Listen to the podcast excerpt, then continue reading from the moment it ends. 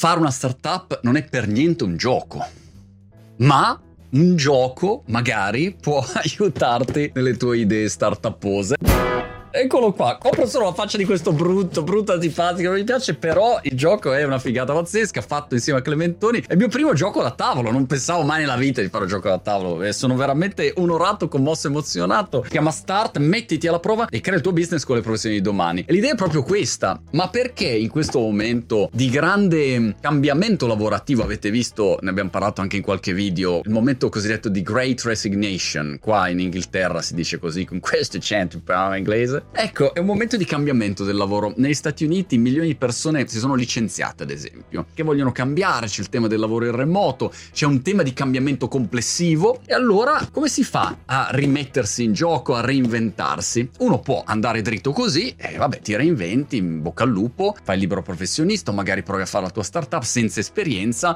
It's not that easy. Non è facile, non è un gioco.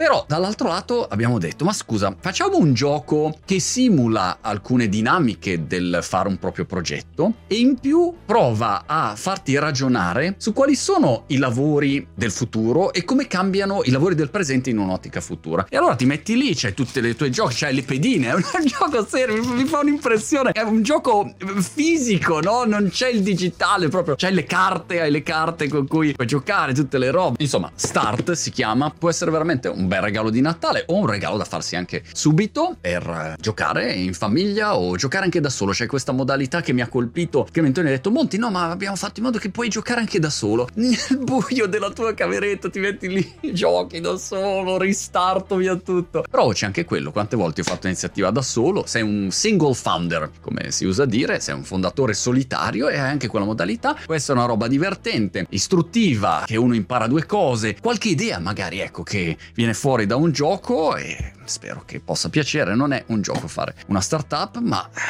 un gioco magari può aiutarti nelle tue idee startupose.